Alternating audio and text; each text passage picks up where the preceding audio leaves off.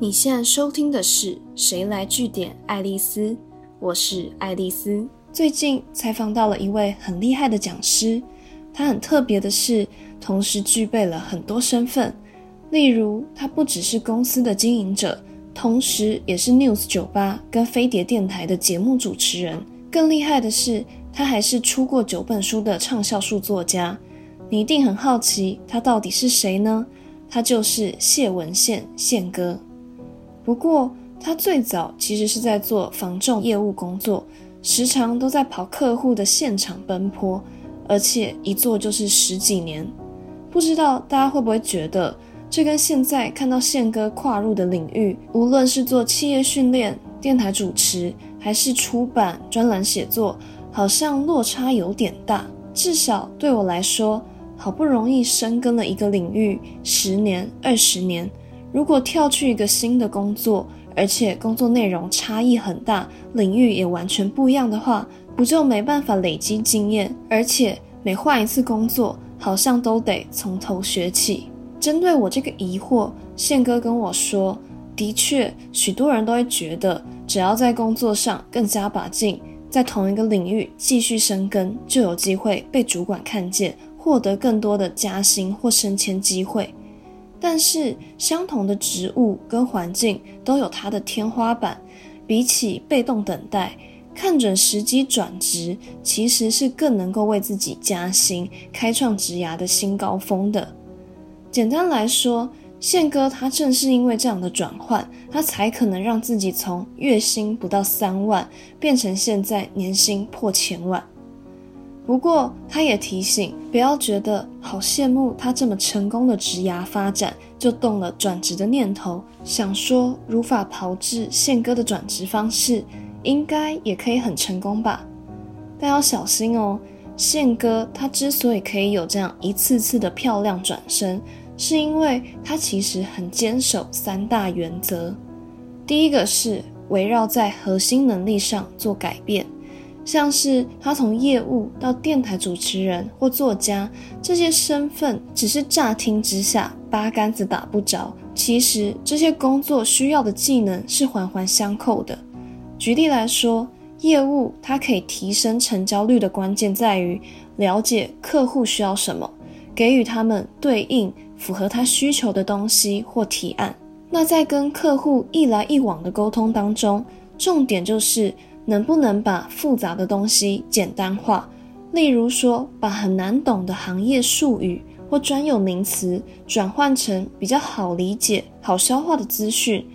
像是你与其端出产品具备哪些专利跟技术，你不如把这些证明只当做辅助资料就好。你优先要点出的，可能是例如市占第一。效率提升三十趴，这种浅显易懂又符合对方关注的重点的资讯，这个道理其实跟你当讲师或是做广播的核心能力是类似的。因为你在确认要谈的主题后，一样需要精简扼要的提供知识内容，只是说话的对象改成是学员跟听众，而且需要额外的学习授课和媒体经营技巧而已。所以再强调一次，围绕在你自己的核心能力上做灵活的转换，你会发现工作本质并没有转变，只是你新的技能不断扩充、不断累积上去。第二个原则是参考别人的建议，但不要盲从，尤其是跨产业或跨职能的转职，像是你可能会去想，这会不会反而害自己跳入另外一个火坑？你能不能负荷这么大的转变，或是新公司的前景到底值不值得期待呢？这类型的担忧，这种时候，多数人通常会寻求朋友、家人、前辈等等第三方的建议。但宪哥提醒，你要练习换个角度问自己：如果人多的地方不要去，那人少的地方你敢去吗？避免自己因为其他人都不支持而退缩。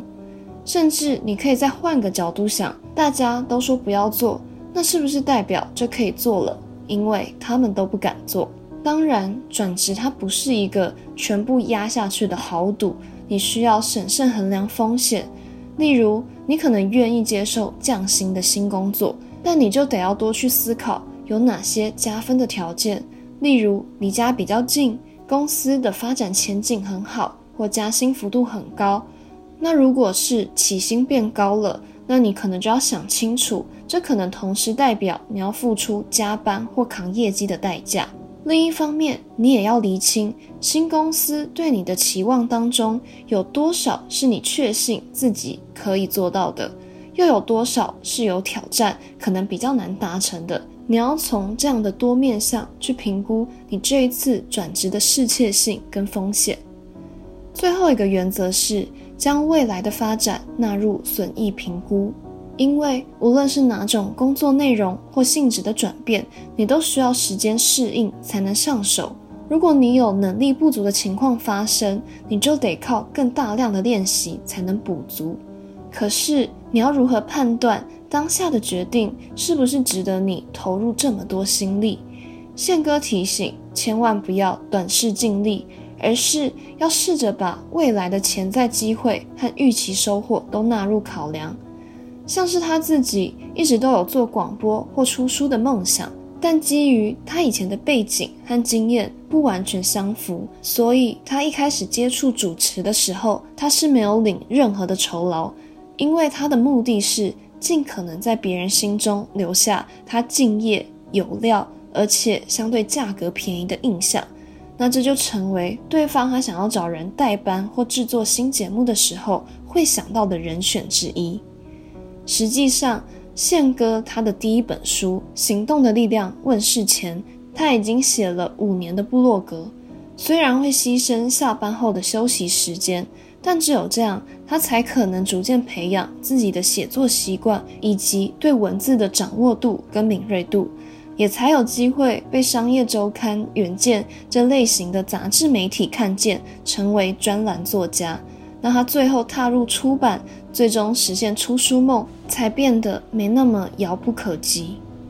对宪哥来说，打造一个理想的职涯，其实没有所谓的捷径。但他讲的一个道理，我觉得很值得大家记在心中，就是你得让自己变成被需要的人，因为被需要才有价值，你才有筹码，你也才有余裕去实现更多想做的事情。今天的节目就到这边。如果你喜欢今天的内容，记得按下追踪关注我。之后还有更多有趣的观察和新知要跟大家分享哦。谁来据点爱丽丝？我们下次见。